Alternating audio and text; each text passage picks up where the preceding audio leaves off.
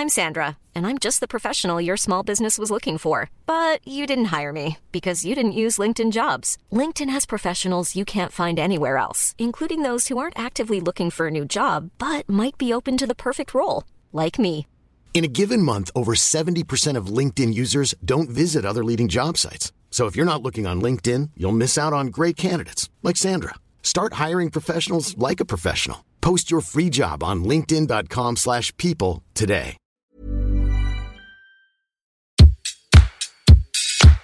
Place des fêtes, Antoine Dabrowski sur la Tsugi Radio.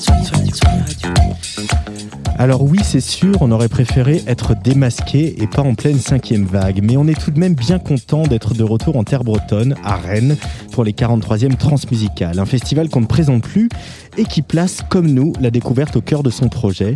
Entre l'UBU, le Liberté, l'air libre, où se donne la création cette année avec l'UJPK, et ce Parc Expo qui fait toujours le plein, même sans tête d'affiche. La formule qui fait le succès des trans reste à peu près aussi mystérieuse et enivrante que celle de Panoramix avec sa potion magique. La promesse des trans, c'est aussi de faire venir des groupes des quatre coins du globe, ce qui, au sortir de Vous savez quoi, est une belle gageure. Cette année, Jean-Louis Brossard et Mathieu Gervais, les directeurs artistiques de ce festival, nous ont ramené des groupes de Nouvelle-Zélande, d'Italie, d'Islande, de Chypre, de l'île Maurice, d'Israël, de Tunisie, du Portugal ou du Bénin, et je m'arrêterai là. On a repéré le duo Cast, Gwendoline, Zinda Reinhardt, pour ne citer que. Lucas Agulo a monté, lui, le studio mobile de la Tsugi Radio ici aux Libertés. Au programme ce soir, de la fusion en veux-tu, en voilà, la techno cathodique de Kuften, la fusion rap rumba congolaise Afro House de Badi et la Sodage de Nitroy qui est en train de finir son concert juste au-dessus de nous.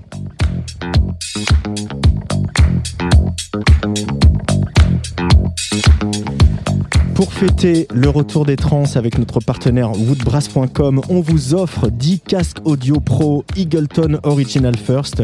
Comment participer? Eh ben, Ça se passe sur nos réseaux sociaux. Luc vous a mis tout ça sur Facebook et sur Instagram. Allez donc faire un tour.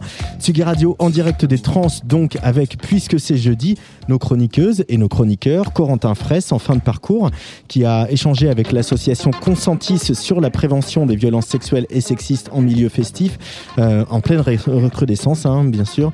Et mais tout de suite, on retrouve en duplex depuis Paris Macha Bino, qui est la rédactrice en chef du mouvement Up. Bonjour Macha. Bonjour Antoine. Alors pourquoi est-il urgent euh, de réinventer le masculin pour sauver la planète? C'est le thème hein, de ta chronique ce soir. Exactement, tu le sais Antoine, chez Mouvement Up, on aime les gens et on vous inspire le changement au travers d'eux, généralement. Je voudrais vous présenter ce soir Ferdinand Richter. Il est rugbyman, coach de dirigeants de grandes entreprises, puis il a été responsable d'Ecosia France. Pendant de nombreuses années, il a adhéré aux valeurs patriarcales, de compétition et de performance, jusqu'au point de rupture. Un chemin qui l'a amené à cette prise de conscience.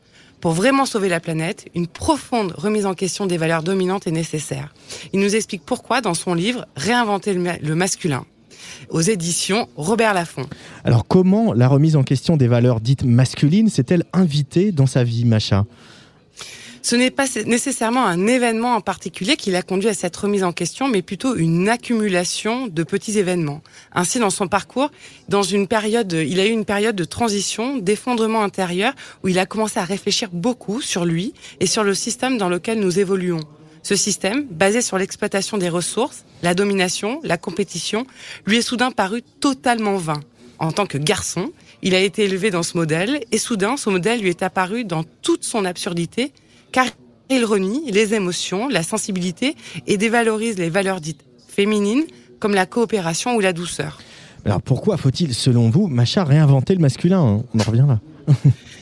Le culte de la performance commence trop- très très tôt dans, dans nos sociétés, Antoine, et d'ailleurs dès l'école. Il se poursuit en entreprise et ensuite au sein de la sphère politique. Les petits garçons sont très tôt encouragés à être forts et surtout à ne pas montrer leurs émotions. Le modèle dominant, incarné par des hommes de pouvoir, prône l'esprit de compétition et de conquête comme des valeurs ultimes. Malheureusement, ce modèle est en train de détruire la planète. La société occidentale actuelle est en train d'aller droit dans le mur sur le plan écologique à cause d'une certaine forme d'avidité et de prédation. La course au toujours plus, créée par la société de consommation, ne nous laisse aucun répit. Il faut aller toujours plus vite, toujours plus loin, mais au service de quoi? Ça, c'est la grande question. Et là, je le cite, nous manquons de modèles dans des milieux politiques ou économiques qui proposent des alternatives au modèle dominant Et c'est donc à nous de les inventer. Comment inventer de nouveaux modèles plus harmonieux, Macha Bino? L'idée n'est pas d'opposer notamment le masculin et le féminin, mais au contraire de les associer pour mettre la puissance au service de la douceur. Nos comportements sont le fruit de notre éducation, de l'héritage de nos ancêtres et des injonctions sociétales. Changer, c'est d'abord accepter de perdre certains repères, remettre en question des schémas pour construire quelque chose de nouveau. Cela nous demande de plonger dans l'inconnu, mais aussi de nous reconnecter à notre créativité. La bonne nouvelle, c'est qu'aujourd'hui, de plus en plus de personnes se sentent appelées à vivre ou construire autrement. C'est plus facile de partager ce chemin avec d'autres personnes qui vous comprennent. L'époque nous invite à reprendre le pouvoir personnel pour retrouver un équilibre. Je vous engage à lire ce livre Réinventer le masculin et c'est publié aux éditions Robert Laffont. Et c'est signé Ferdinand Richter et c'est un thème euh, sur lequel nous reviendrons au cours de cette émission euh, de Tsugi Radio en direct des transmusicales puisque euh, tout à l'heure en fin de parcours Corentin Fraisse a interrogé l'association Consentis qui donc s'intéresse et surtout essaie de, donner un, peu des solutions pour la recrudescence des violences sexistes et sexuelles en milieu festif et aussi le rappeur Badi, le rappeur belge Badi d'origine congolaise qui justement a un morceau sur son album qui s'appelle Me Too où il revient sur euh, toutes ces questions de patriarcat et de domination masculine. Merci beaucoup, Macha Bino. On se retrouve donc un jour euh, sur la Tsugi Radio et nous, on poursuit notre direct au trans. Bonne soirée, Macha. Salut, à bientôt. Priya Ragou, tout de suite, qui sera donc à l'affiche de ces trans euh, bah, demain soir au Parc Expo des Transmusicales.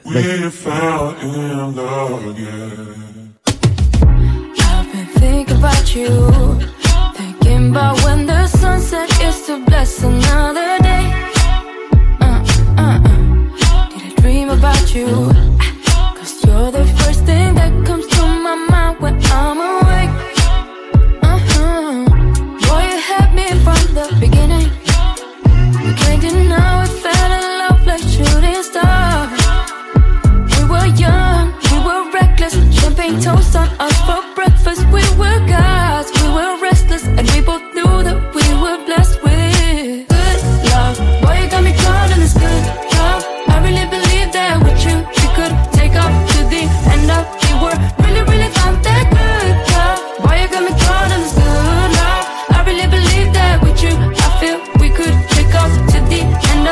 world, cause we. Oh my god, boy, you got me feeling like a star in the coupe with the top down, pumping good love. Oh my god, they don't really want it with this bar, show off, double up. I'm aligned with the eye. Heart signs in the air, making dance to this. It's the queen in the house, I'm advanced for this. For your lighthouse, I'm a bustin' lamp for this. Lay sand, plant trees, got a plan for this, you heard? Boy, you had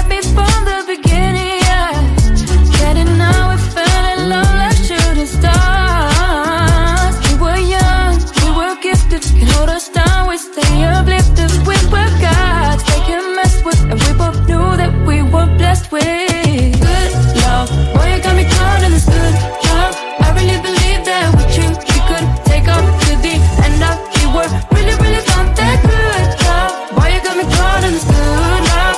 I really believe that with you, I feel we could take off to the end of the world, cause we found. Place des fêtes sur la Tsugi Radio. Boy, you got me caught in this good love.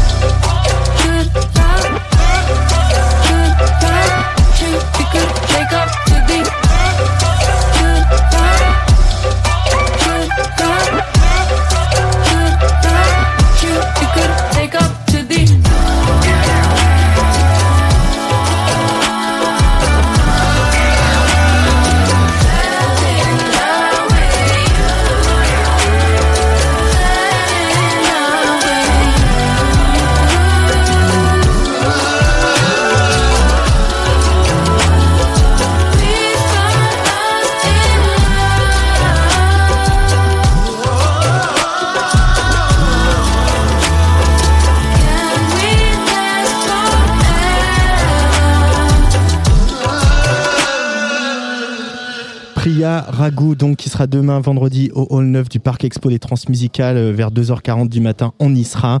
Priya Ragou, née en Suisse, hein, de parents qui ont fui la guerre au Sri Lanka et qui n'ont pas toujours vu d'un bon oeil les envies de musique de leur fille jusqu'à ce que ça commence à marcher avec notamment la vidéo de Lockdown. Priya Ragou a sorti début septembre une première mixtape hein, depuis euh, les États-Unis où elle vit désormais. Mais maintenant, retour à Rennes, enfin presque, avec un breton, un breton qui a la tête au Brésil, il s'appelle Nitroy, premier invité de cette place des Fêtes en direct des 43e Transmusicales de Rennes sur Tsugi Radio, Maïs ou Mavès. Antoine Dabrowski sur la Tsugi Radio. Eu vou tentar te mandar uma carta mais uma vez.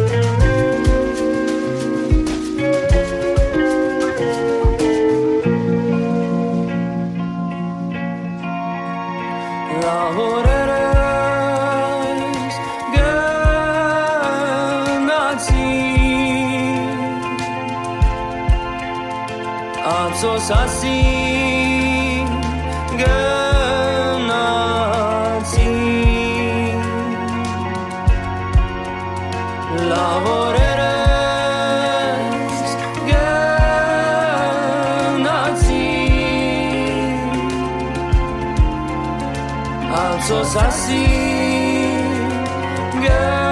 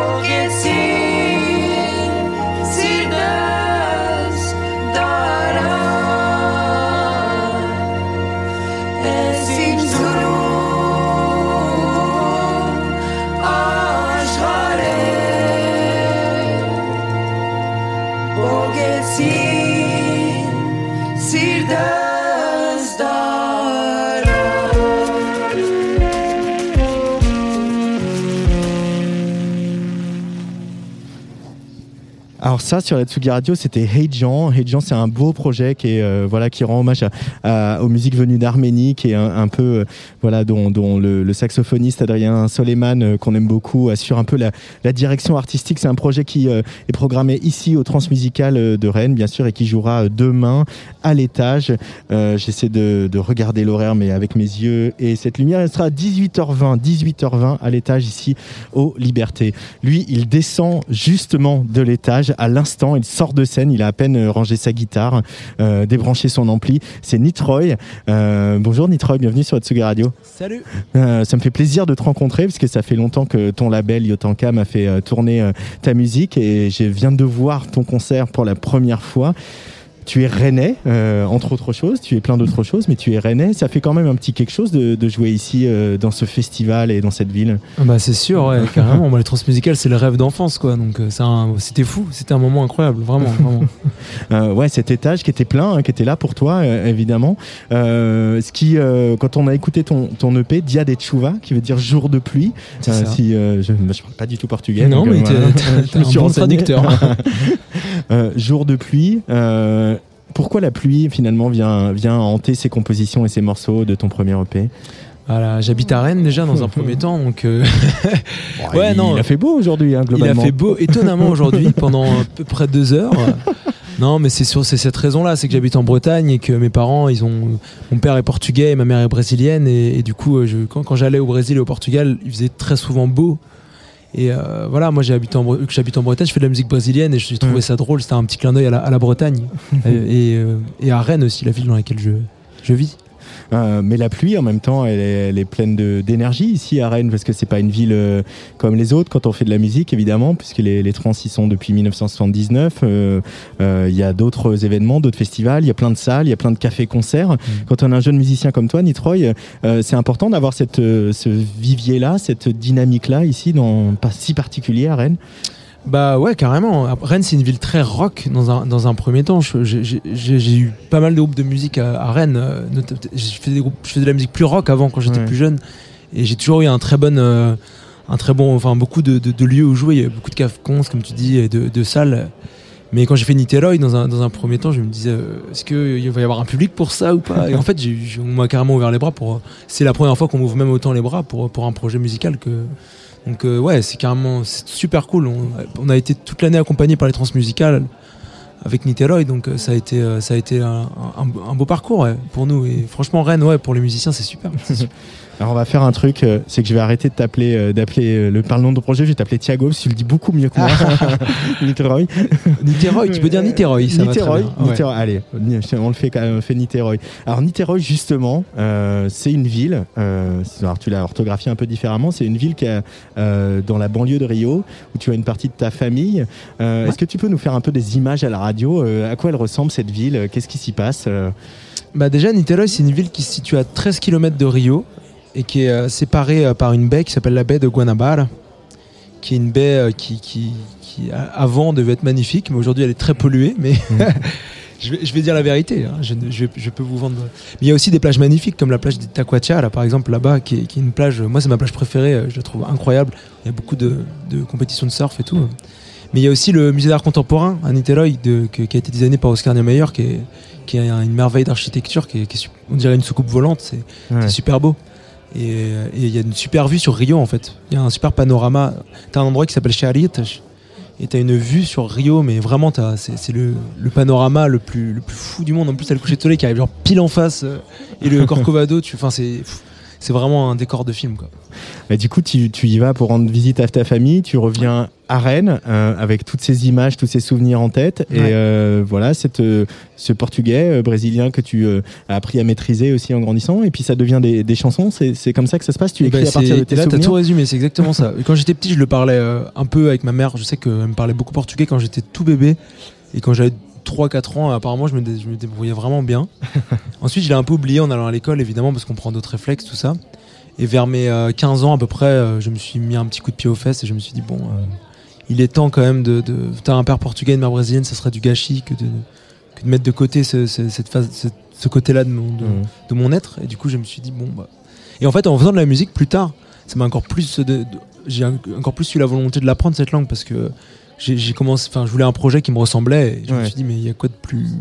Plus toi que le- un projet chanté en portugais? Sachant que j'ai été baigné dans la musique brésilienne depuis mon enfance. Qu'est-ce qu'on écoutait à la maison alors euh, euh, en termes de matière de musique portugaise et brésilienne? euh, bah, mon, mon grand-père écoute beaucoup de fado. Donc euh, au Portugal, on écoutait beaucoup de fado. Il chantait beaucoup de fado à 6h du matin, ça réveillait tout le monde. Et, le, sinon, le fado, euh, peut- c'est pas très discret. hein, c'est portugais. c'est peu- ça, c'est très, c'est- c'est très lyrique euh, c'est le, très le fado. lyrique, ouais. Ça, c'était quand j'allais en vacances au Portugal. Sinon, mon- père et ma mère, ils écoutent beaucoup de musique brésilienne, Caetano Veloso, Gilberto Gil, tous les grands, les grands maîtres de, de la musique brésilienne, de la musique populaire brésilienne. Et euh, moi, j'ai découvert plus tard João Gilberto, après avec la bossa nova. Et, et c'est là où vraiment j'ai accroché sur la musique brésilienne, parce que j'écoutais un peu de jazz. Je me suis rendu compte qu'il y avait un jazz brésilien vraiment très très. Ouais. euh, ça, c'est quand j'avais genre 16-17 ans, quand justement je commençais à me questionner sur, sur mes racines, sur, euh, sur la langue portugaise. Et, et j'ai découvert la, la- la bossa nova. Et là, j'ai fait waouh, harmoniquement, euh, tout, tout est parfait, tout est beau. C'est, c'est la, la meilleure interprétation possible de, du- de la musique brésilienne. Pour moi, à ce moment-là, c'était fou. quoi. Alors il y a un mot qui vient tout de suite quand on parle de musique brésilienne. Euh, c'est un mot où on peut, on peut un peu projeter plein de choses. Euh, je vais te laisser le prononcer. Ah, saudade. Merci. Euh, ce mot-là, ta définition à toi, Nitroy, de, de la saudade, c'est que ce serait quoi? Toi, La toi, tu saudade, je- quoi comme mot français dessus? La saudade, je dirais que c'est la nostalgie. C'est la nostalgie parce que la- la- souvent quand on est nostalgique, euh, on pense quand même à quelque chose de. C'est quand même très positif. Par exemple, on est nostalgique souvent de notre jeunesse, par exemple. Ouais. Mais on est nostalgique des, des belles choses. Et la saudade, c'est exactement ça. C'est la nostalgie de, de, de, belles choses. Et, et c'est l'inspiration. C'est- un mot très fort. C'est un mot très fort. Et que les Brésiliens utilisent beaucoup parce que. euh, parce que les Brésiliens, souvent, ils sont. euh, Enfin, il y en a beaucoup. Je, là, je je veux parler du folklore brésilien, mais très souvent, les Brésiliens, ils sont très beaux, ils font du surf quand ils sont jeunes. Et après, ils commencent à boire beaucoup de bière et à avoir des gros bidons et, et boire beaucoup de cachasse. Et puis voilà, hein, c'est ce que ça, ça résulte en. On connaît le résultat.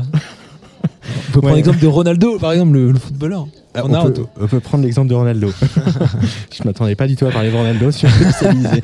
Euh, mais en même temps, cette, cette saudade, euh, cette nostalgie-là, y a, y a, enfin, c'est un truc que je retrouve par exemple aux Antilles euh, françaises que je connais un peu mieux. Il y a aussi un truc de légèreté, c'est-à-dire qu'elle elle est aussi plus, presque plus légère et plus joyeuse au soleil. Il y a, y a, y a ce côté-là. Ouais. Euh, et et c'est quelque chose qu'on retrouve dans tes chansons, c'est-à-dire cette, euh, elle est infusée Mhm. de soleil et de légèreté. Oui, il y a de la mélancolie. Oui, euh, peut-être que c'est la fin du monde, Hmm. mais euh, c'est plus sympa quand même euh, à Copacabana quoi. Bah ouais, il y a un peu de ça, bien sûr. Euh, C'est en plus c'est un sentiment, mais c'est marrant parce que j'ai jamais fait le lien.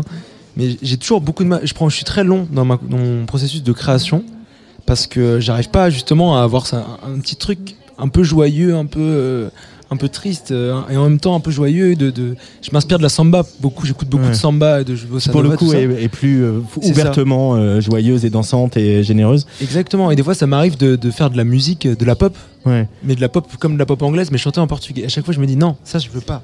Je veux pas faire ça. Je veux qu'il y ait un petit peu de. Et en fait, ça se trouve, c'est. Moi, ça m'a toujours fait marrer le terme saudage, mais ça se trouve, c'est ce truc-là. C'est ce truc-là que j'arrive pas à trouver euh, quand je compose, hein, c'est c'est sûr.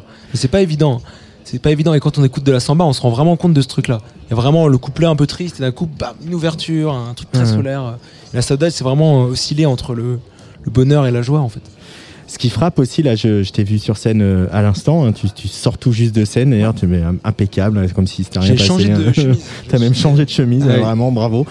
Euh, c'est que bah il y a ta guitare qui est là, qui est très présente, tu en joues, euh, Mhm. et il y a aussi vraiment une dimension rock qui prend euh, euh, toute sa place sur scène par rapport à, à, à l'EP.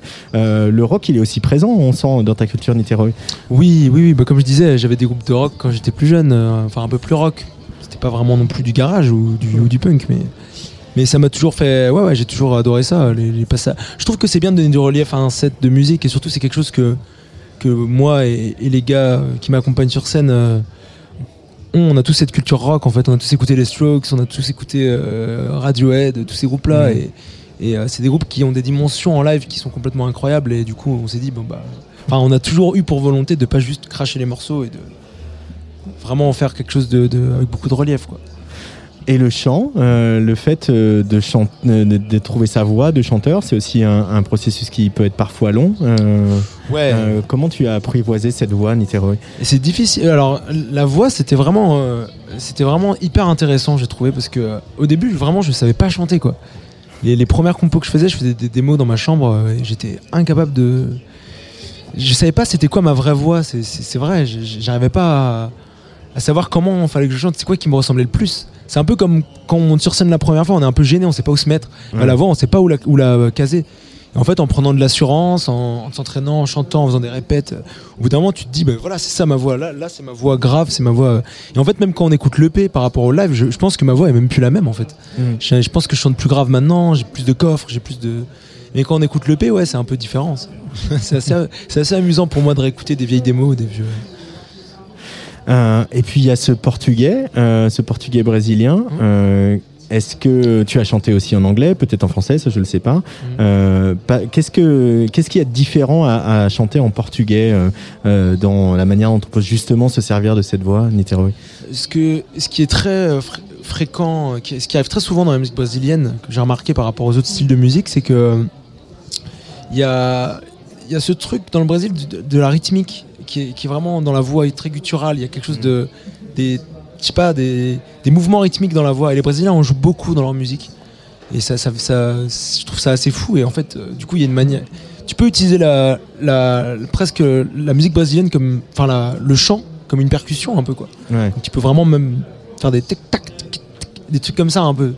Et le, le portugais permet ça. Et le portugais permet ce truc là ouais vraiment Ouais. dans, dans l'accent dans la dans la manière de rouler les R dans la manière dans, dans les intonations dans les ouais il y a vraiment ce truc là c'est très rythmique quoi c'est très rythmé c'est assez intéressant Euh, et c'est assez intéressant aussi d'écouter cette EP qui s'appelle donc Dia de Chuva. Il y a eu un nouveau titre aussi qui est sorti là qu'on a écouté juste avant que, que tu arrives qui s'appelle Mais Uma Vez. Euh, C'est ça. mais bon, portugais. Mais uma vez, ouais. Même, Voilà, voilà.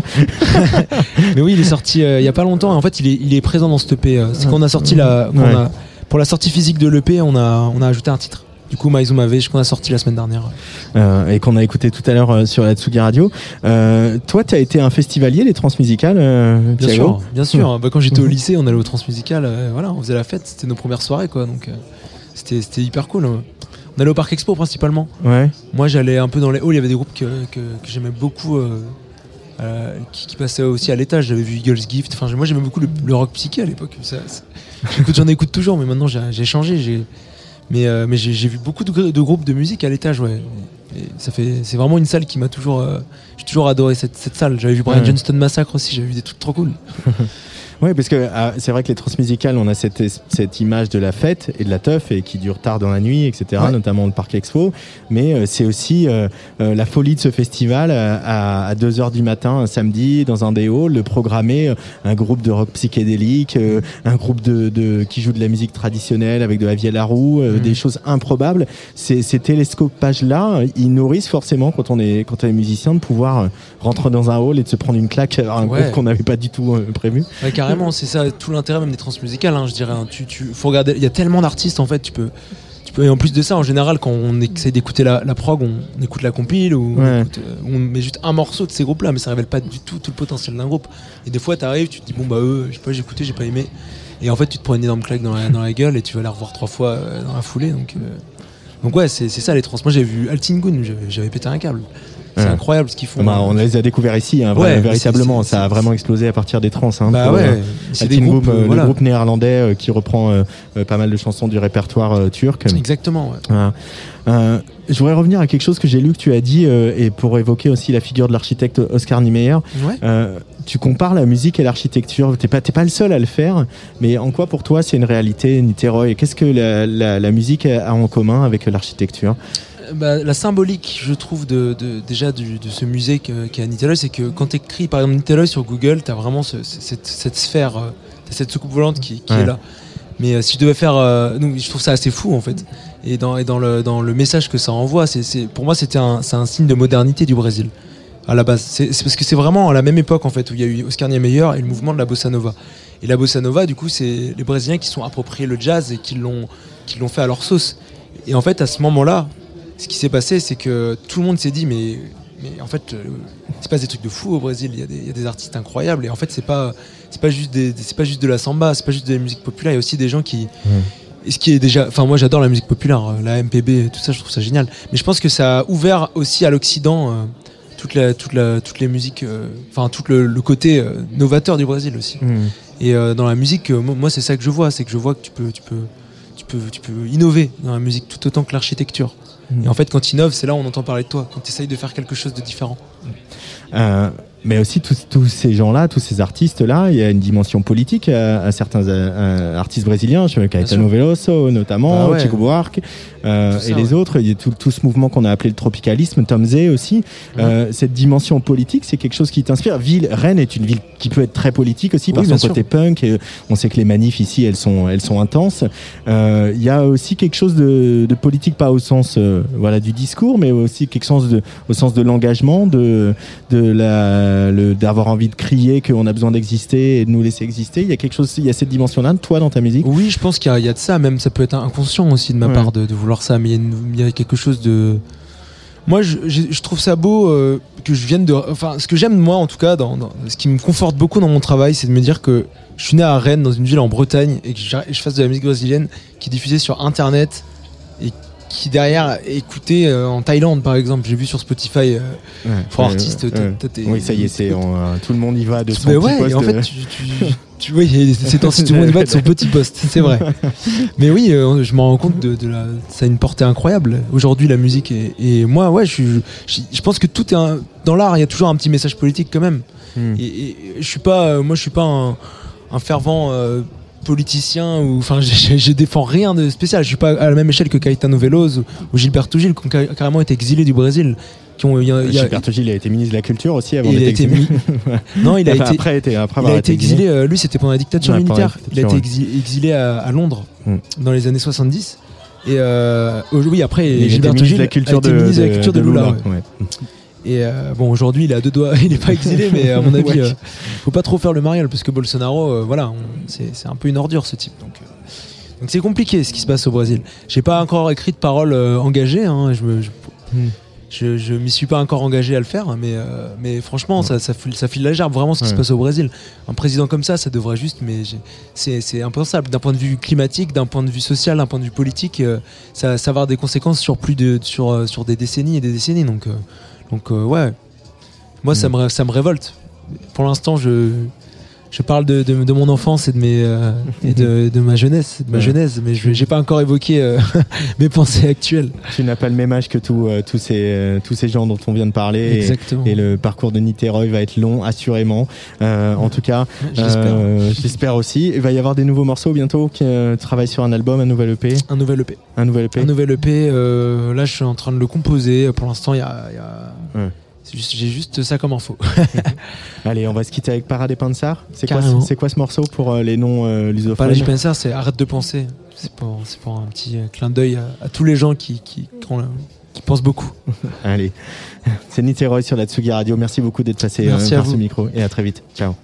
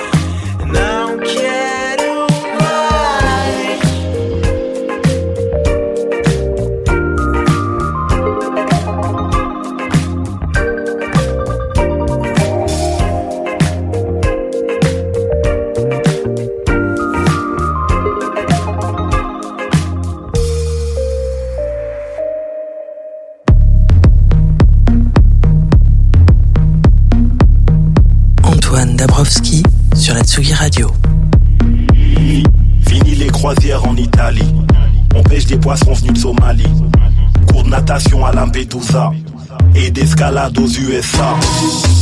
Mauvaise ambiance. Mon ami, c'est mauvaise ambiance. Ma- Mauvaise ambiance. Tu ramènes la mauvaise ambiance. Mauvaise ambiance. Mon ami, c'est mauvaise ambiance. Mau- mau- Mauvaise ambiance. Tu ramènes la mauvaise ambiance. D'ici c'est Belgica, pays de la bière et de la NVA. Des, des, des mains coupées et des cervelas. Responsable de la mort de Lumumba. Pays de Stromae, pays d'Abdeslam. Molenbeek, islam radical. Les mêmes qui criaient allez au diable. Aujourd'hui ils crient allez les diables. Mauvaise ambiance. Mon ami c'est mauvaise ambiance. Ma- ma- Mauvaise ambiance. Tu ramènes la mauvaise ambiance. Mauvaise ambiance. Mon ami c'est mauvaise ambiance. Ma- ma- Mauvaise ambiance. Tu ramènes la mauvaise ambiance. Kendrick Souchon raciste au Puckle Pop. Jeté de noir à la garde d'Arscut. Camping au parc Maximilien. Big up au mouvement citoyen. Nous sommes la valeur ajoutée. Ma mère nettoyait tes WC. Avant c'était les centres aérés. Aujourd'hui gamin en centre fermé. Mauvaise ambiance. Mon ami c'est mauvaise ambiance. Ma- ma- Mauvaise ambiance. La mauvaise ambiance. Ambiance. Mon ami c'est mauvaise ambiance. Ma- ma- Mauvaise ambiance. Tu ramènes la mauvaise ambiance. Mauvaise ambiance. Mon ami c'est mauvaise ambiance. Ma- ma- Mauvaise ambiance. Tu ramènes la mauvaise ambiance. Mauvaise ambiance. Mon ami c'est mauvaise ambiance. Ma- ma- Mauvaise ambiance.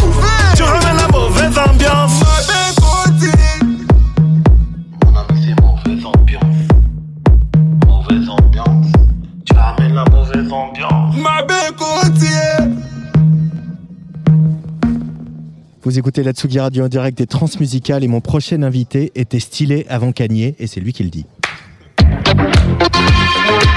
Place des fêtes, Antoine Dabrowski. Bonjour Badi, Bonjour. bienvenue sur la Tsugi Radio. Ah, merci, merci pour l'invitation. Euh, alors toi aussi, comme, euh, comme euh, juste avant, euh, tu as joué euh, cet après-midi ici à l'étage, un peu en espèce de, de before de cette première grosse soirée euh, des transmusicales. Euh, tu viens de Bruxelles. Euh, déjà, qu'est-ce que ça représente pour toi, les- ce festival, les transmusicales de Rennes? Ah ben ça représente euh, beaucoup de choses. C'est un, festival dont, dont, dont j'ai, ben voilà, j'en ai, j'en ai beaucoup entendu parler. Dans, il y a eu beaucoup de révélations de- dans ce festival et donc euh, voilà, franchement c'est un, c'est un honneur. C'est un peu euh, les trucs dans- à faire dans sa to-do list. Et voilà, maintenant c'est fait Ça y est, aujourd'hui. Voilà, c'est fait. Mhm. Badi, tu as sorti à, à l'automne 2020 un album qui s'appelle Trouble Fête. Pourquoi tu veux troubler notre fête? Non, bah écoute, bah en fait, c'était c'était l'idée, euh, c'était l'idée euh, de bah, justement de faire la fête déjà. Et en même temps, je me suis dit bon ben voilà, je, je est-ce qu'on peut faire la fête euh, en, en- est-ce qu'on peut danser euh, en pensant? Voilà, en gros. Et, euh, et ça s'est fait très naturellement, voilà. Et donc j'ai- je me suis dit voilà, moi je vais faire la fête à ma façon, donc avec un peu de, de second degré, beaucoup d'ironie et surtout euh, parler des gens, quoi. Voilà. Ouais. Euh, faire la fête à sa façon, euh, exactement. Euh, trouble fête, il y a aussi cette dimension de. On fait la fête euh, un peu la danse au bord du gouffre, hein, comme on dit dans le disco, c'est-à-dire Mhm. euh, on fait la fête parce que bon bah c'est un peu la fin du monde, ça va pas forcément fort. Il nous reste ça Mhm. pour recréer ce qui nous fait euh, un peu le- être une- l'humanité, c'est-à-dire être ensemble Ouais. et partager. Il y a cette idée-là dans ton dans ton album, Badi? Ouais, après ce qui est marrant, c'est que quand j'ai commencé à l'enregistrer, on n'était pas euh, autant euh, près du précipice, mais mais euh, mais Ça ne s'arrange pas. voilà, c'est c'est un disque d'anticipation, un truc comme ça, on va dire. Et euh, et donc euh, ouais non, c'est vraiment ça. Moi je je me dis bah je me dis j'aime bien parler de la société, c'est un peu plombant, mais euh, de le faire, mais de faire sur de la musique qui groove. Est-ce que, est-ce que ça, est-ce que ça peut, euh, est-ce que ça peut permettre aux gens un petit peu quand même de, de faire mieux passer la pilule, en fait? Alors ce groove, euh, c'est vraiment le groove de l'hybridation hein, Mhm. euh, dans ta musique, parce que bon, il y a du rap, parce que clairement tu es, tu, tu rappes, euh, tu chantes aussi. Mhm. Il y a un peu de l'afro house, notamment grâce à ton producteur Badi Sadva, qui est un voilà qui vient de Centrafrique, qui est un des Mhm. pionniers de l'afro house, une des grandes figures. Et puis il y a la rumba congolaise Ouais. qu'on a bien vu, hein, bien entendu sur scène là tout à l'heure Mhm. ici au, au Liberté. Euh, la rumba congolaise parce que tu es tu es né en Belgique de, de parents congolais qui sont partis euh, euh, en 1977. si Ouais, ouais, c'est bien infos- Mes infos sont correctes. Et cette histoire est un peu rocambole- rocambolesque. hein, le, départ du Congo de tes parents, euh, il s'est pas passé ce qui devait se passer. Est-ce que tu peux nous raconter un petit peu, euh, Badi? Ouais, en fait, c'est parce que euh, donc euh, mon, mon père voulait, euh, en fait, à la base, il devait partir en Russie parce qu'il avait obtenu un visa pour la Russie, Ouais. Mais il se fait qu'il a raté son avion. Donc du coup, ben, ben en fait, il, il a dû s'y reprendre et finalement, il est, il est, il est, il est venu, il est venu en Belgique, quoi. Et finalement, c'est là que tu as, as rencontré aussi euh, plein d'artistes et toute cette musique. Est-ce que tu peux nous, nous parler de la rumba congolaise euh, pour ceux qui la connaîtraient pas? Parce que cette rumba, c'est aussi une musique euh, qui a une dimension politique, parce que faut rappeler que le Congo est un, un pays qui est, qui est coupé en deux politiquement, ab- arbitrairement, qui est coupé en deux géographiquement aussi par le fleuve Congo, Oui, qui est oui. un fleuve immense, euh, euh, un fleuve euh, un peu spectaculaire. Ouais. Et cette rumba, c'est aussi, euh, c'est aussi un des ponts qui traverse le, euh, les- les- qui rejoignent les deux pays, parce qu'il y a des musiciens, a des échanges musicaux. Ouais. Euh, Qu'est-ce qu'elle représente pour toi, cette rumba congolaise, euh, Badi? Bah, je pense que je pense que la rumba congolaise, dans mon sens, c'est vraiment la, j'ai envie de dire la base, parce que c'est c'est de là. J'en ai beaucoup écouté euh, à travers mes parents, à travers mes oncles et tout. Et puis euh, effectivement, quand, quand j'ai eu l'âge aussi de, de comprendre euh, les textes qu'il y avait, parce qu'il y a surtout, moi, c'est la, la rumba congolaise. J'ai envie de dire mes premiers souvenirs, c'est les mariages, c'est les baptêmes, Ouais. donc c'est les fêtes, encore une fois. Mais en même temps, quand j'ai eu l'âge de comprendre ce que les, les chanteurs interprétaient, euh, qui sont souvent des peines d'amour, certes, mais aussi euh, des peines sociales, euh, les voyages en Europe qui se passent mal, le, le, les problèmes politiques dits d'une manière détournée. À partir de là, moi, ça m'a, ça m'a, ça m'a tilté. Et, et donc, en fait, j'ai été très tard aussi à Kinshasa, en, enfin, dans ma vie d'adulte. Et en y allant, je me suis rendu compte, c'était un peu le, le l'évidence. Je me suis dit waouh, c'est, c'est, c'est, je vois la dureté de la ville, je vois la douceur de la musique. Est-ce que c'est pas quelque chose euh, sur lequel euh, on de, euh, je, je, je pourrais jouer à travers mes raps quoi Bah, c'est marrant parce qu'on en parlait euh, juste avant toi avec Niteroy qui lui a, a ce même rapport à, à la musique brésilienne, à la saudade, etc. qui est Mhm. une musique euh, légère, douce, qui fait du bien ou festive comme la samba, mais qui est aussi euh, qui peut avoir un contenu social, euh, politique très fort. Euh, Est-ce que tu dirais que tu fais du rap conscient, toi, Badi? Euh, oui, après, oh, ouais, j'ai envie de dire oui parce que parce que je pense que c'est un terme qui est un peu qui est un peu passé. Euh, mais bon, après moi, je pense que tous les rappeurs sont conscients, tu vois, euh, que tu parles que tu parles de, de la de ta dernière voiture, du dernier strip club où t'as été ou, de ton ta, dernière interpellation par la police. De toute façon, t'as as conscience de, de ce dont t'es en train de parler. Euh, moi, euh, moi, de toute façon, je j'ai pas peur d'assumer ce, ce, ce postulat-là. Euh, rappeur conscient, rappeur engagé. euh, Mm. euh, mais j'ai envie de dire que qu'à l'heure actuelle, je suis peut-être plus libre parce que je, je me considère moi-même plus comme un artiste actuellement que comme juste euh, un rappeur, quoi. Euh, tu vis en Belgique, tu es né en Belgique. euh, c'est un, bah, un pays qui a aussi une histoire coloniale, une histoire euh, coloniale compliquée, sur, euh, comme toutes les histoires coloniales. Tu reviens d'ailleurs hein, là-dessus, notamment sur euh, l'assassinat de Patrice Lumumba, euh, voilà, par par la Belgique. Tu, le, le rap et la, et la musique, c'est c'est le lieu aussi pour en l'endroit pour parler de sujets comme ça, pour garder, garder la mémoire vivante de, de faits historiques qui ont marqué des, des, des peuples et des générations? Selon Ouais, toi bah après, euh, après, tu vois, il y, a- il y a cette phrase d'Arsenic euh, qui prétend faire du rap sans prendre position. Donc, euh, je pense que, que, tu vois, le rap, c'est enfin, comme une grosse partie des musiques de toute façon qu'on écoute, il y a toujours eu un contenu social dedans. Ouais. Et donc, moi, moi, j'ai envie, j'ai envie de te dire que par rapport à tout ça, ça se fait aussi très naturellement, tu vois. Je me, je- tu vois, je, je me vois mal. J'aime bien faire la fête. Encore une fois, je vais revenir à la fête. Mais je me vois mal euh, euh, faire semblant ou, ou, ou, ou- ou masquer ce qui ne va pas. Hum. Euh, Il y, a, il y a un, un tes vers hein, où tu dis This is Belgica, pays de la bière et de la NVA. Mhm. Euh, c'est aussi un, pays, la Belgique, qui est traversé par plein de problématiques. On- voilà, on- évidemment Mhm. la guerre entre les, enfin la guerre, le- le- le- voilà, l'opposition frontale politique entre les Flamands et les Wallons, un pays Mhm. qui qui tient qu'à un fil. Ouais. Toi, enfant d'immigré, c'est quelque chose que tu, tu vis aussi dans ton dans ton quotidien cette tension en Belgique ou finalement elle est aussi euh, montée, euh, pas montée en épingle, elle est réelle, mais est-ce qu'elle est aussi, euh, euh, c'est une impression qu'on a, voilà, je dit, t'as des mots traitantes sur Molenbeek par exemple, le quartier, Ouais. que- quartier d'où venaient les frères Abd- Abdelslam, etc. Et Mhm. euh, t'as des mots traitants, me dit voilà, c'est aussi un quartier euh, très tranquille de, Bru- de Bruxelles, Molenbeek. Ouais, ouais, clairement. Mais en fait, tu sais, tu sais, le truc, c'est que la Belgique, euh, ben, la, la Belgique, moi, ce que, moi, ce que j'aime dans la Belgique, c'est les, les Belges. Et, euh, et justement, euh, je vais prendre un exemple. Moi, tu vois, j'hab- j'habite euh, dans, en région flamande, tu vois. Enfin, je- ça prendrait to- trop de temps pour que je t'explique, mais on appelle ça les communes à facilité. C'est-à-dire que c'est en Flandre, mais la majorité des gens parlent euh, français. Et je me rappelle qu'un jour, je sortais avec, euh, avec mes enfants. Et tu vois que je me suis retrouvé en plein milieu d'une manifestation euh, devant euh, la maison communale euh, de groupes extrémistes flamands qui justement manifestaient parce que voilà euh, tout était en français par exemple. Je me suis déjà retrouvé dans des situations comme ça. Donc concrètement, c'est mauvaise ambiance, il se nourrit de ça aussi. Et, euh, et par rapport à Molenbeek, même chose, tu vois, c'est vraiment les gens, c'est pour ça que j'aime les Belges. Elle, y a ma tante qui habitait juste en face euh, du, du, du ou alors plutôt l'inverse, le café d'Abdeslam était en face de chez ma tante. Et On va euh, dire comme ça, ouais. Ouais, voilà, voilà. Et, euh, et donc tu vois, c'est alors que c'est une rue calme en fait, euh, ce café. Mais après, pendant euh, je sais pas combien de semaines, elle a eu, elle a eu les journalistes du monde entier devant sa porte parce que parce que voilà, il y avait, voilà, les gars venaient de là. Donc euh, donc je me rends compte que que voilà, c'est pour ça que, que j'ai écrit mauvaise ambiance parce que c'est voilà, pour pas mettre tout le monde dans le même sac non plus. Pour euh, revenir à des choses plus, euh, plus joyeuses, euh, le rap belge a le vent en poupe hein, depuis quelques années. euh, voilà, mais pas que le rap d'ailleurs, Mhm. parce qu'il y a aussi Angèle qui va sortir un nouvel album. Ouais.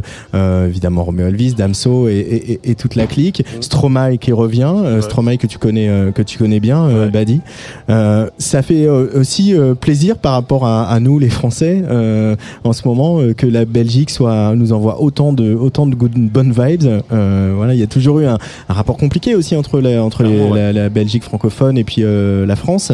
Et là, euh, c'est un vous pliez le game un petit peu. euh, tu, vous deuxième sentez ça qui me dit ça. Bah, écoute, bah, j'ai envie de te dire que c'est que c'est que c'est mérité parce que parce que Mm. tous les artistes que tu as cités, c'est des artistes qui ont vraiment beaucoup travaillé sur leur singularité et c'est vraiment cool que ce soit reconnu.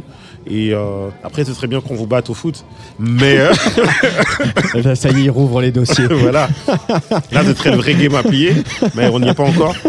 Euh, mais, euh, mais non, au niveau des artistes, il y a eu vraiment un vrai travail et, euh, et je trouve que c'est, euh, je trouve que ça, c'est vraiment, c'est vraiment mérité. euh, c'est vraiment des artistes qui ont, qui ont apporté quelque chose et je suis vraiment très fier de qu'on partage euh, cette Belgique et cette belgitude. Ouais. La belgitude des choses. Euh, Il y a un morceau sur ton disque qui s'appelle Me Too. Mhm. Euh, c'est pas un, un thème, voilà, quand on, on réfléchit à un rappeur euh, euh, noir d'origine congolaise qui vit au Belgique, etc. C'est pas un thème qui serait une évidence. Et en même temps, quand tu en parles dans les interviews, quand on écoute ce morceau, c'est d'une telle évidence euh, de se dire, bah oui, il est temps que les rappeurs, euh, fussent-ils euh, noirs ou blancs ou gris ou jaunes, euh, s'attaquent à ce problème parce qu'il y a, y a aussi des témoignages qui sont forts, qui viennent de, de beaucoup de femmes dans notre entourage, notamment dans le milieu de la musique. Euh, comment euh, il t'est venu ce, ce morceau? Pourquoi l'avoir inscrit sur ce disque euh, Trouve le fait, Badi? Ben avant, c'était plus un morceau d'homme qu'un morceau de rappeur. Hmm. Dans la, dans la mesure où, euh, où justement j'ai trouvé qu'on avait, qu'on avait très peu de voix masculines, tu vois, par rapport à ça. En tout cas, ou alors souvent, tu vois, beaucoup de clivage en fait. Et je trouvais que, que j'avais envie d'apporter un petit peu, j'ai envie de dire pas ma pierre à l'édifice, parce que c'est bien que ce soit un édifice aussi féminin, mais euh, plutôt apporter mon point de vue.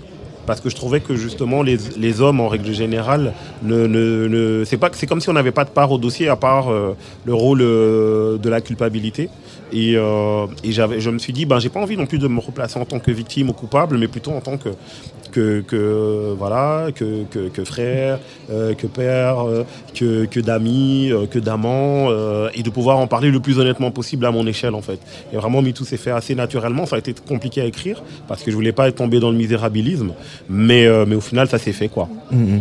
Euh, mais toi, toi, à titre personnel, il y a eu une prise de conscience euh, euh, dans ta vie de tous les jours de, voilà, de choses qu'on ne réalisait pas ou qu'on ne réalisait pas la- la- l'intensité, la fréquence euh, de, de- Ouais. des problématiques des violences sexuelles et sexistes? Bah oui, c'est bah, un peu comme tout le monde. C'est quand, quand, quand j'ai ouvert euh, mon, mon, mon Twitter et tu vois ce fameux jour où l'hashtag euh, s'est répandu et que je voyais les témoignages de, de, de filles que je connaissais, euh, mais qui, qui, enfin voilà, voilà, je je- j'aurais pas pu y penser. Euh, voilà, j'aurais pas Mm. pu y penser comme ça. Et je me suis dit, ben autant, autant, autant de filles euh, que, je- que, que de mon entourage et au-delà, enfin et de, et de ce mouvement mondial, je me suis dit, ben faut, faut que j'en parle. Et, Mm. euh, et c'est comme ça que c'est pour ça que j'ai écrit MeToo. Et puis j'ai travaillé beaucoup avec euh, Joël Sambi et Lisette Lombé. On a un spectacle. Elles sont très engagées dans la cause fémini- fémi- féministe et, euh, et au début je les, je les taclais beaucoup. Et puis je leur ai dit, ben vous savez, c'est intéressant vous m'avez fait grandir, donc je vais en parler. Euh, Il y a un autre euh, sujet qui est important, qui est euh, sur ce disque, on terminera là-dessus. Je rappelle le disque Un trouble fête qui est sorti donc euh, à l'automne. Euh, c'est évidemment euh, Who Won the World the Black People. Euh, On pense à Beyoncé, Kanye West, euh, le succès de Black Panther, etc. Et puis il y a quelqu'un qui nous a quitté il y a quelques jours. Euh, voilà, le monde de la musique et de la mode est assez triste de la disparition de Virgil Abloh, euh, qui a disparu à 41 ans euh, des suites d'un d'un cancer. Et ben Virgil Abloh, c'est le titre d'un de tes morceaux, euh, Badi. Euh, Virgil Abloh, donc styliste, qui était le DA de, de Vuitton, euh, qui est ghanéen d'origine. Euh, Qu'est-ce qu'il représentait pour toi personnellement, euh, Virgil Abloh? Ouais, bah moi, comme je dis, c'est, bah, je dis dans le morceau un peu, c'est la- l'Africain du futur.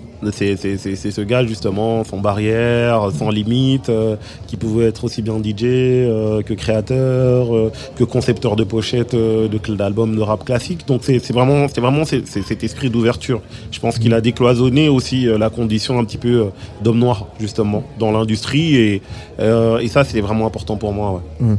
Décloisonner la condition d'homme noir dans l'industrie parce que parce qu'il y avait du racisme euh, qui Ouais, je s'immisçait, Bah, je pense qu'il y a toujours du racisme, tu vois. Ouais. Parce que tu vois, on, on va mettre la musique noire dans des catégories urbaines ou, ou, ou hip-hop. Et, et tu vois, justement, Virgile, c'est c'est ce trait d'union-là, tu vois. Entre le skate, entre, entre Louis Vuitton, euh, entre les Chicago Bulls, tu vois, entre Kanye West, entre la nouvelle génération euh, et ça Rocky ou Pop Smoke, tu vois. Ouais. Et, et, et lui, je pense que, que justement, c'était une manière de, de décloisonner. Et puis, et puis, et puis au, au fait, juste la, la petite parenthèse pour terminer, c'est que quand on a sorti le morceau, euh, il s'est vraiment montré très disponible et très humble en, en- en nous envoyant des DM et tout ça.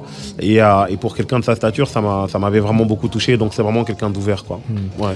Et puis c'est bien pour euh, rebondir sur Stromae, Yuga Elfai aussi qu'il y, ait, euh, y ait des gens qui racontent ces histoires, qui racontent euh, vos pays, les pays de vos parents, euh, euh, ce qui s'y est passé et euh, qui les racontent par d'autres mots que euh, voilà notre, nos histoires. Nous merci beaucoup Badi Merci à vous. euh, euh, d'être venu sur Tsugi Radio. Euh, je rappelle donc le titre de l'album c'est Trouble Fête et puis bah, va y avoir euh, des concerts on espère, Ah de la oui, tournée. Déjà hein, à Paris, euh, là, ce week-end, euh, voilà. à, à- à la salle FGO Barbara, on sera, on sera samedi en concert là-bas pour présenter l'album. Après-demain à FGO Barbara. Ouais, exactement. Merci beaucoup Badi, à bientôt. Merci à vous, Tsugi. Ciao, ciao. Place des fêtes en direct de Rennes et des transmusicales ce soir. Je vous rappelle qu'avec notre partenaire woodbrass.com, on vous offre 10 casques audio pro Eagleton Original First. Plus d'infos sur les comptes Facebook et Instagram de Tsugi Radio. Dans quelques minutes, c'est pas fini. Place à la rave et la techno cathodique de Kuften, protégé du festival Astropolis, qui faisait partie de la sélection 2021 des Inuits du Printemps de Bourges. C'est lui qui fermera la scène Green Room au Parc Expo à 1h du matin cette nuit. Et puis juste après, on retrouvera Corentin Fraisse, notre chroniqueur, qui a bavardé avec l'association Consentis sur le sujet donc des violences sexistes et sexuelles en milieu festif, un thème cher au rappeur belge Badi qui était avec nous à l'instant. On vous recommande encore une fois cet album Trouble Fête où on trouve donc cet hommage au styliste Virgil Abloh, récemment disparu.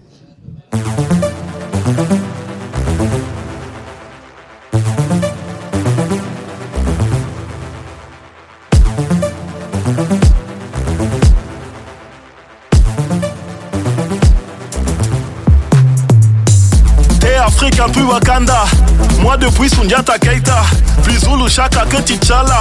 Va dire à Zemmour je m'appelle Deka Valeur de l'homme n'est pas euro. Tout ce qui brille n'est pas wolo. Je suis pas à la mode mais j'ai du style je te le dis en toute modestie. Off-white comme Virgil Abloh. Élevé comme Virgil Abloh.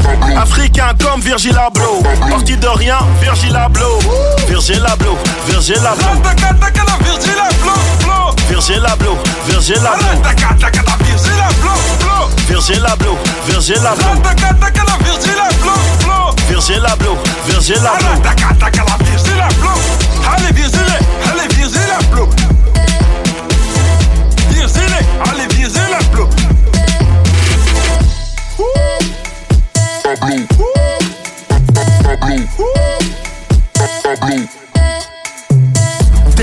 t'as rien dans la tête. Préfère un bab qui porte des dreads. Je suis l'Africain du futur. Ils se réapproprient notre culture. Les blancs se mettent de l'auto bronzant. Les noirs produits éclaircissants. Du sable champagne sans eau courante. Dernier smartphone sans le courant. Je suis off-white comme Virgil Abloh. Élevé comme Virgil Abloh. Africain comme Virgil Abloh. Parti de rien, Virgil Abloh. Virgil Abloh, Virgil Abloh. Virgil Abloh, Virgil Abloh. Virgil Abloh, blow. Virgil Abloh, Virgil Abloh. Virgil Abloh, blow. Virgil Abloh, Virgil Abloh. Virgil Abloh. Allez, Virgil, allez, Virgil Abloh. Virgil, allez, Virgil Abloh.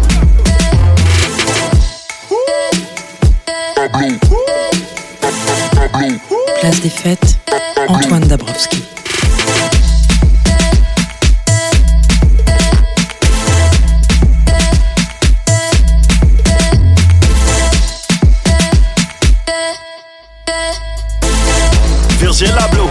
Virgil Abloh. Virgil Abloh, blow. Virgil Virgil Abloh. Virgil Abloh, blow. Virgil Virgil Abloh. Virgil Abloh, blow. Virgil Virgil Abloh. Virgil Abloh. Allez, Virgil, allez, Virgil Abloh. Virgil, allez, Virgil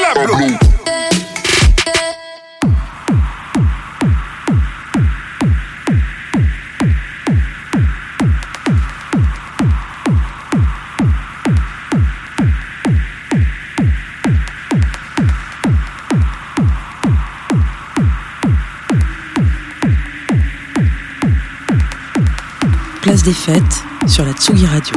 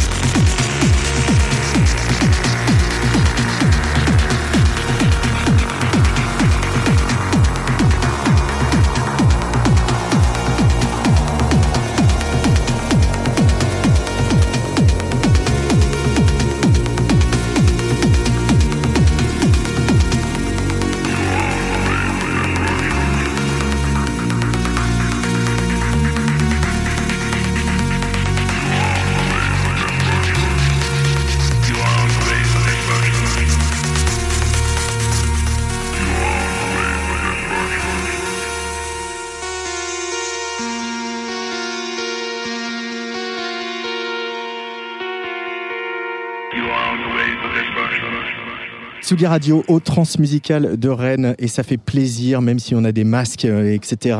Et dernier invité de cette émission un peu spéciale, on l'avait vu déjà euh, aux Inouïs du Printemps de Bourges euh, au, au mois de juin, je crois que c'était même la première fois, le premier concert en tout cas pour ma part, je voyais des gens se lever et danser.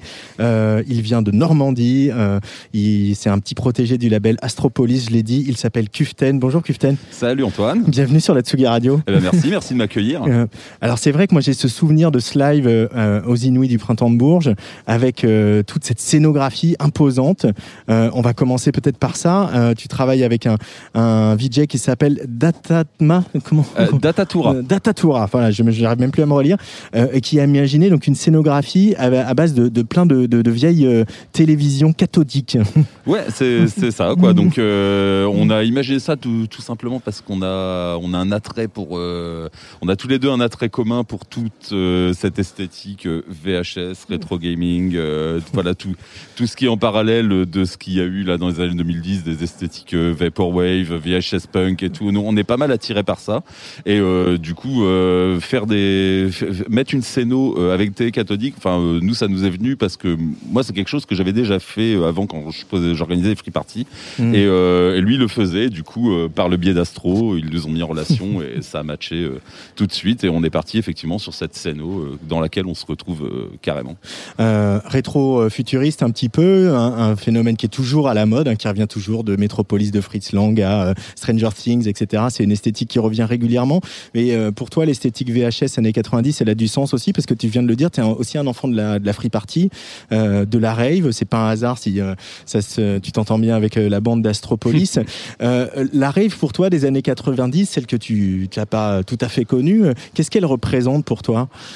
Euh, pour, pour moi, alors c'est dé- dé- déjà, je vais parler plutôt du, du côté musical où il y a Ouais, ouais. où c'est vraiment euh, voilà, c'est c'est plutôt musicalement que plutôt le, le côté euh, expérience de la rave des 90s puisque je- comme tu le dis, je l'ai pas vécu. Enfin, j'ai vécu des bribes de ça à la fin euh, à la fin des 90s parce que je commençais à être adolescent et à sortir un peu en cachette. euh, voilà, mais euh, mais j'ai j'ai pas vécu ce qu'on ce qu'on appelle un peu la grande époque, mais c'est plutôt euh, c'est plutôt musicalement là-dedans que je m'y retrouve euh, dans ce côté souvent souvent plus cru et plus naïf euh, de de la musique qu'on pouvait avoir à cette époque-là. Alors bon, il y aurait 12 millions de, de contre-exemples de musique euh, actuelle et de d'autres époques qui qui mince qui répondent à ce critère-là. Mhm. mais euh, c'est pas trop pas trop réfléchi en fait. Il y a, il y a des sons qui me plaisent il y a des façons de faire qui me plaisent des façons de de faire la musique aussi qui me plaisent et que et qui est un héritage que moi j'essaie de perpétrer tout, perpétuer toujours en fait qui est euh, vraiment euh,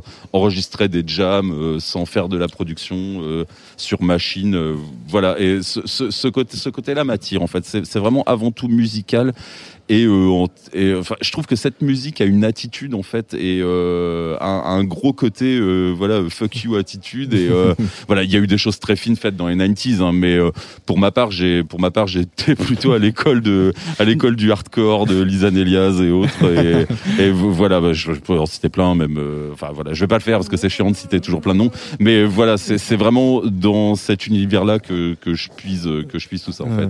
Ouais, le côté un peu un peu rouleau compresseur de la techno et en même temps, euh, quand on voit ce live, alors bon, on voit peut-être pas tout, mais euh, c'est comme Daft Punk, mais euh, on a l'impression qu'aucun ordinateur n'a été maltraité pendant ce live, que tout est en synthé analogique, donc effectivement que ça peut partir en vrille parce que les synthés des fois ça fait un peu ce que ça veut. Il y a cette dimension-là, cette dimension impro, jam dont tu parles, et puis il y a aussi ce son si caractéristique où tu vas titiller notre tropisme pour les boucles acides. Voilà, ça c'est quelque chose qui te parle beaucoup. hein. On sent, voilà, je, ces sons qui vrillent, ces sons qui partent en, en sucette, ces, filtres qu'on peut tordre dans tous les sens. Euh, C'est un vrai plaisir de live, ça pour toi, Kuften. Ouais, ouais, bah, co- complètement. C'est un plaisir de live, effectivement, euh, tu sais, à, à faire euh, lorsqu'on le fait, de, de, de sentir que, que tu sculptes tous ces sons pour amener les gens où, où tu as envie de les amener. Et bien souvent, comme tu le disais, bah, faire vriller. hein. Clairement, moi, c'est quelque chose qui, qui m'attire, mais euh, j'ai- j'ai- j'aime pas, j'aime pas le vrillage bête et bête et méchant où simplement on, torture des sons dans tous les sens. Alors, c'est jamais bête et méchant, mais ce que je veux dire de prime abord. J'ai- J'aime toujours euh, mettre une petite dose de ça dans euh, des morceaux qui sont plutôt qui sont plutôt mélodiques en fait. Euh, voilà, je- je- enfin, ma façon de faire avec, avec mes machines, j'ai vraiment j'ai vraiment l'impression en fait de piloter un petit un petit groupe de rock où j'ai le batteur, tel synthé qui est le bassiste et tout. Et voilà, je vais plutôt imaginer des choses mélodiques et c'est à l'interprétation que à l'interprétation effectivement là le côté live va tout faire puisque c'est là c'est là que je vais orchestrer tout et faire évoluer les sons. Mais euh, ouais, il y a y a bon, certains synthés permettent de sauvegarder et tout, mais sinon il n'y a pas de filet de sécurité quoi. Donc euh, c'est il y a toujours un petit peu le stress avant avant de jouer sur scène euh, par rapport à ça. Mais ça part de la mélodie euh, pour toi, Kuften. Ouais, ouais, ouais, co- ouais, ouais, com- complètement en fait. Je, je, je fais vraiment, enfin, euh, je, je m'arrange pour que la plupart de- des synthés que j'ai aient un clavier parce que j'aime, j'aime, j'aime le- les synthés en, en tant qu'objet en fait. Enfin, je sais pas, c'est un. T'es un- collectionneur aussi de synthé alors, collection, collectionneur, c'est-à-dire que je les collectionne à tour de rôle parce que j'ai pas les moyens de m'en payer plein, donc euh, j'en revends toujours un pour en acheter un autre. Mais ouais, j'en, ai, j'en ai eu plutôt pas mal et euh, voilà. En, en général, j'ai- j'ai- j'aime bien changer parce que j'aime découvrir comment ils fonctionnent et les nouveaux sons qui peuvent euh, me faire. euh, voilà. Donc c'est, ça, ça part vraiment d'un rapport, euh, tu sais, euh, avec la machine et voilà et, et du pianotage quoi. Clairement, je suis quelqu'un qui a fait de la musique avant, qui a fait, qui a fait de la gratte, qui a fait un peu de piano, qui a fait tout ça.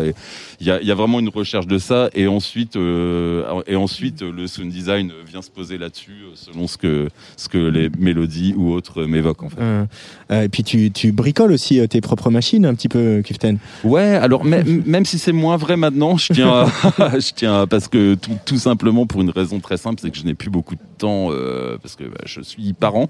Voilà, donc j'ai beaucoup moins de temps et je fais beaucoup plus de temps à, à faire euh, à faire de la musique plutôt qu'à faire du bricolage. Euh, C'est pas plus mal parce que je faisais pas mal de bricolage à un moment et je me rendais compte que je faisais plus trop de musique. Mais euh, j'ai- j'aime j'ai- j'aime quand même ça. Je faisais pas je faisais pas mal de, de circuits de bending et euh, j'essayais. c'était à l'époque où j'avais encore un modulaire et j'essayais de faire interagir des, des jouets, des, des, des jouets, des choses. J'avais circuit de bend aussi une Mega Drive pour faire des, une Sega Mega Drive pour faire des visuels. La, Euh, la est- console de jeu. Donc, ouais, euh, ouais, ouais, ouais, ouais, donc qui était et c'était c'était piloté par un modulaire et tout, donc euh, c'est c'est c'est c'est quel- c'est quelque chose que j'aime, mais duquel je suis un peu sorti déjà par manque de temps et en plus parce que bah euh, quand on passe beaucoup de temps à bricoler, euh, d'ailleurs c'est le même problème avec les synthés modulaires où on passe beaucoup de temps dessus à chercher des sons, à bricoler, à expérimenter, et puis euh, après deux semaines euh, dans dans la cave à, à bricoler avec ça, bah, on se rend compte qu'on n'a pas enregistré un morceau. Enfin, des gens le font très bien, pas moi. Ouais, ouais, mais il y, a- il y a un peu le côté euh, petit train euh, que tu construis dans ta cave et que euh, Ouais. voilà, une fois qu'il tourne, bah il tourne quoi. C'est ça. Il y a eu ce morceau qui est sorti là, qui s'appelle Destruction, qu'on vient d'écouter sur la Tsugi Radio à, à l'instant. Il y a eu un maxi un peu plus tôt au début de l'année précédente.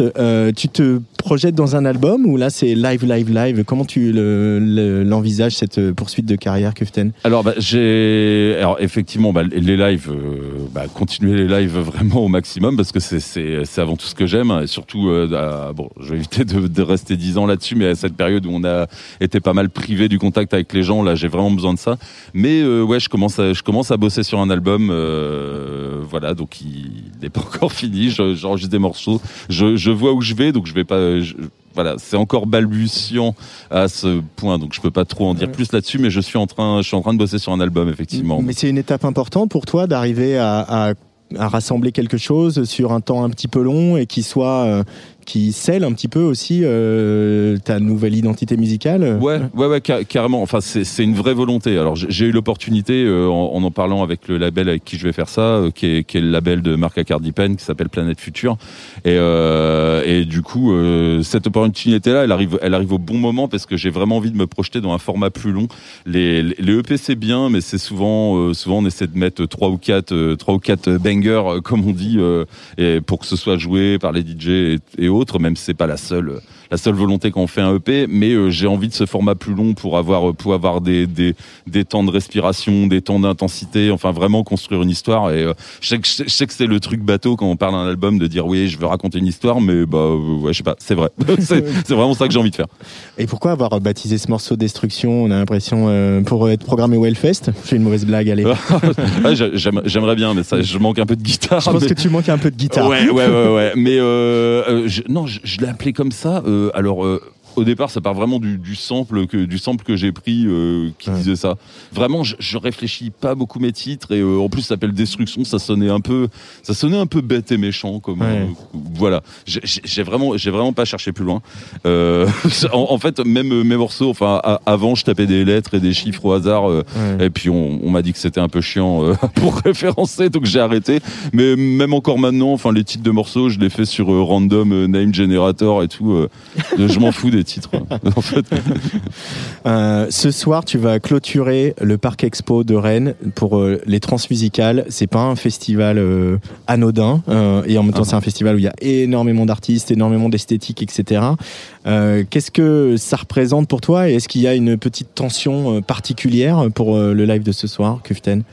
Euh, bah, pff, ouais, je, je, je réponds déjà à la dernière chose que tu viens de dire. Ouais, il y a une tension particulière parce que c'est un, c'est un événement qui résonne, quoi, les trans, euh, depuis quand même euh, des décennies maintenant. Euh, J'ai, j'ai- C'est nouveau depuis 1979. Voilà, donc euh, tout est dit à partir de là, mais euh, oui, et, et eff- effectivement, on, je, je sais qu'il y a. alors, moi, je, moi, j'y y avais jamais participé. Pour le coup, donc c'est une première. euh, Même en festivalier. Même en festivalier. Ouais. voilà. De, pourtant, j'habite pas loin, mais les occasions se sont jamais présentées, malheureusement. Mais euh, ça résonne en moi parce que voilà, je, j'ai pas mal d'exemples d'artistes euh, que j'apprécie et que j'admire qui, qui sont passés par ici. J'ai beaucoup de, de gens que je connais qui ont fait le festival et qui m'en disent que du bien. Et euh, en plus, ce, ce soir, on fait ce soir le live a, a encore moins de filets de sécurité que d'habitude par rapport au matériel que j'ai emmené. C'est Euh, sur la scène Green Room d'ailleurs, faut le dire aussi, qui est une scène euh, un peu à part, qui est une salle un peu à part ici au Trans, parce que du coup, il y a, je sais, j'ai pas encore vu la scène de cette année, mais historiquement, c'est une scène circulaire, euh, voilà, avec euh, une- un espace sonorisé un peu différemment des autres euh, lieux aussi, euh, et euh, c'est un endroit où on fait la teuf aussi. C'est vraiment l'endroit des trans où, euh, où on fait la teuf. Cool. Je t'ai mis la pression. non, non, non, bah, non, non, au, au contraire, ça, ça me met plus à l'aise qu'autre chose parce que je suis venu là pour ça aussi, moi, après tout. Donc, euh, Ouais. donc cool, faisons la teuf. à la scène Green Room avec Kiften aujourd'hui. Merci d'être passé par le micro de la Tsugi Radio. Je t'en prie, merci à toi. Je te laisse filer euh, vers tes balances. et Ça puis va. on va se recroiser peut-être du côté de Brest, on sait pas. Avec grand plaisir. Salut Antoine. Salut.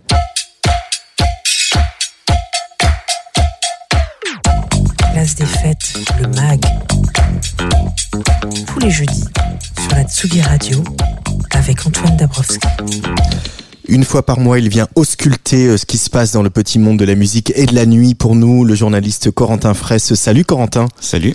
Alors cette semaine, euh, tu t'es posé une question. Est-ce que dans le monde d'après, les bars, les boîtes, les salles de concert sont-ils des endroits plus sûrs Bon bah spoiler, euh, on va dire pas du tout. Hein. Euh, surtout quand on est une femme ou une minorité de genre. On s'attendait à une rentrée euh, compliquée en ce qui concerne les agressions sexistes et sexuelles en milieu festif. Et ben en fait c'est comme avant, voire pire. La parole s'est encore libérée ces derniers temps, au travers notamment de Balance ton bar.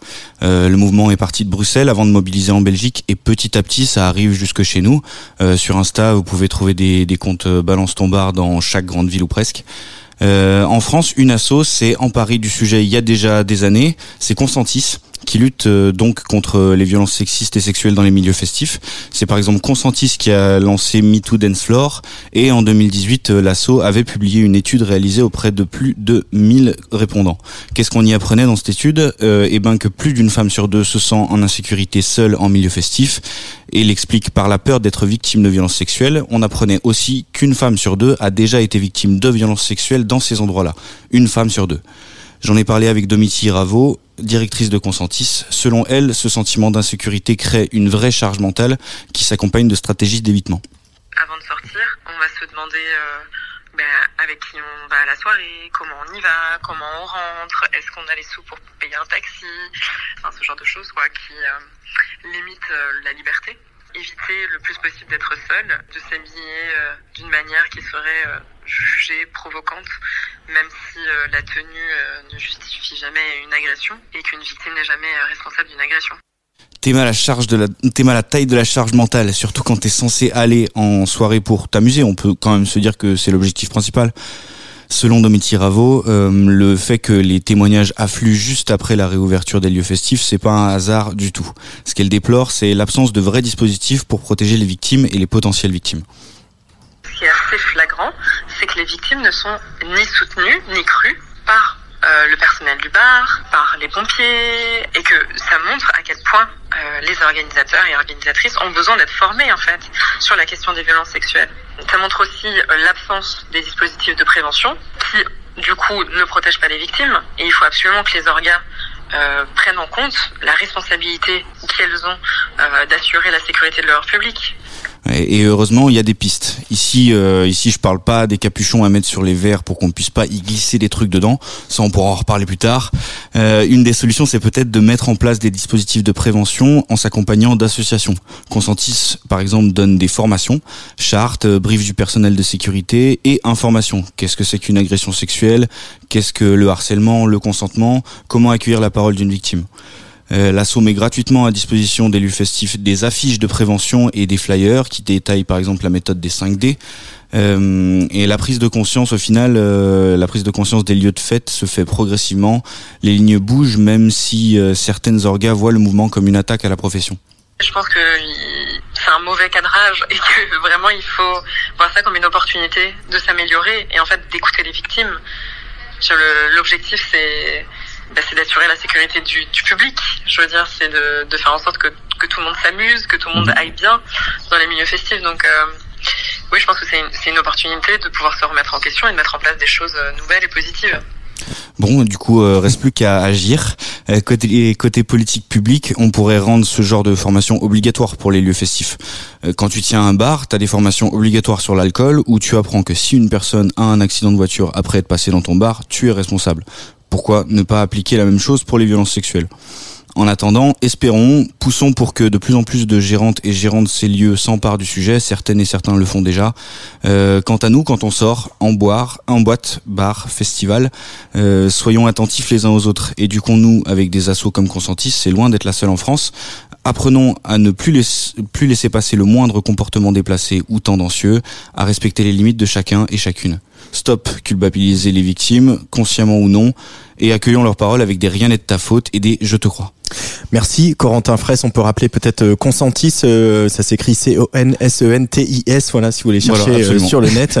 Euh, et puis on te retrouve euh, eh ben, euh, le mois prochain. Ouais, Euh, le mois prochain, ce sera même l'année prochaine, si tout va bien, pour euh, une nouvelle chronique. Euh, à- bonne soirée. Ouais, bonne soirée à tous. Tsugi, Tsugi Radio.